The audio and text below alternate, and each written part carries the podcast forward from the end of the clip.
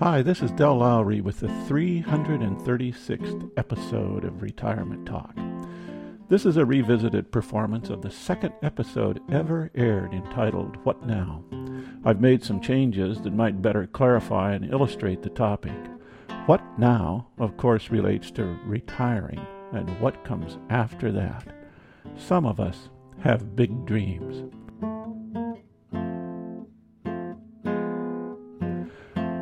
I knew a guy in Alaska who retired and set off to sail around the world. He had a new boat made in Norway. He flew there to pick it up and sailed south and east. He didn't get far. The Caribbean. He got attacked by pirates. I'm not kidding. Gun to his head and everything. He felt lucky. Lucky they didn't kill him. They took everything they could move off his boat but let him and his partner live.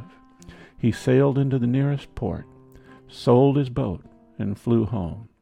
He decided to do something else in retirement. A friend of a friend of mine took off on a similar trip only to capsize in the South Pacific. I mean, upside down, locked in the cabin with his daughter and fiance. Just imagine that moment. You're battling a storm at night, flip upside down inside a boat in the middle of the ocean. The boat righted itself. He turned around and sailed home. I don't want to mock the idea of sailing around the world. I'm sure some people do it successfully. I just don't know any. The world is big. The choices are endless. How can you choose the path that will bring you the greatest satisfaction or happiness? Sailing isn't for everyone. So once the big decision has been made and you have decided to retire, now what? What we are looking for is some sense of happiness in whatever we might pursue. I don't think many of us would argue with that. It might lay in the form of golf, reading, writing, gardening, volunteering, traveling, or just living at the moment.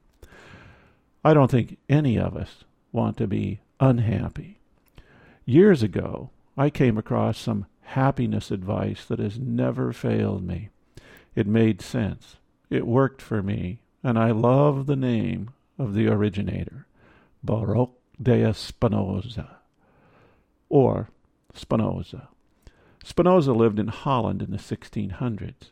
His family had been kicked out of Spain in 1492 at the beginning of the Inquisition. This is when Ferdinand and Isabel married, uniting Spain into one big country. Columbus wasn't the only story that year. They gave all the Jews a choice either give up their religion and become a Catholic, leave, or get burned at the stake. The De Spinoza family moved to Portugal and then to Holland. Smart move. Spinoza was a brilliant guy, too brilliant for some. He eventually got excommunicated from the Jewish religion and died at age 43. Once on a trip to Europe, I found the synagogue from where he supposedly got excommunicated in Amsterdam. I asked the young kid with the keys to the synagogue if he knew about Spinoza. He feigned ignorance. No, I never heard of him, he said. I thought he was lying. He seemed to be a very bright kid, maybe sixteen or seventeen years old. His eyes told me he knew about Spinoza. Then I remembered. Spinoza had been kicked out of the religion, excommunicated. His name had been erased from the record. He was to never be read, spoken of, or named again forever. Maybe the kid wasn't lying. Well, when it came to happiness, Spinoza claimed that we all desire it, but don't know really what it is, and thus find it difficult to attain.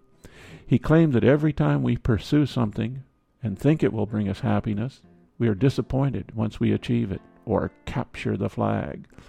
Once we get to our goal and receive the applause, the money, the big house, or the large screen HD TV, we find ourselves discontent in short order. Many times, we're crushed the following day. The happiness we thought would be ours is not. we feel let down, disappointed. Now what? Our problem lies in defining or thinking of happiness as a solid state or as a position or place. It isn't. Spinoza claimed that happiness really is a transitory state. It isn't in having a better garden than we now have, but it is in the act of creating or moving towards having a better garden. Happiness lies in making the transition, moving to a greater state of perfection. What does all this mean for someone who is retiring, or really just anyone? We need to understand this. We need to internalize it. Where do we wish to go? Movement towards what? And then what? And then what? We need direction. We need an understanding and acceptance of the nature of happiness. In the next episode, we will continue to consider Spinoza's idea concerning the nature of happiness with a few concrete examples. Next to our health, I can think of nothing more important to a good retirement or a good life. If you have questions, comments, or suggestions, contact Del at retirementtalk.org.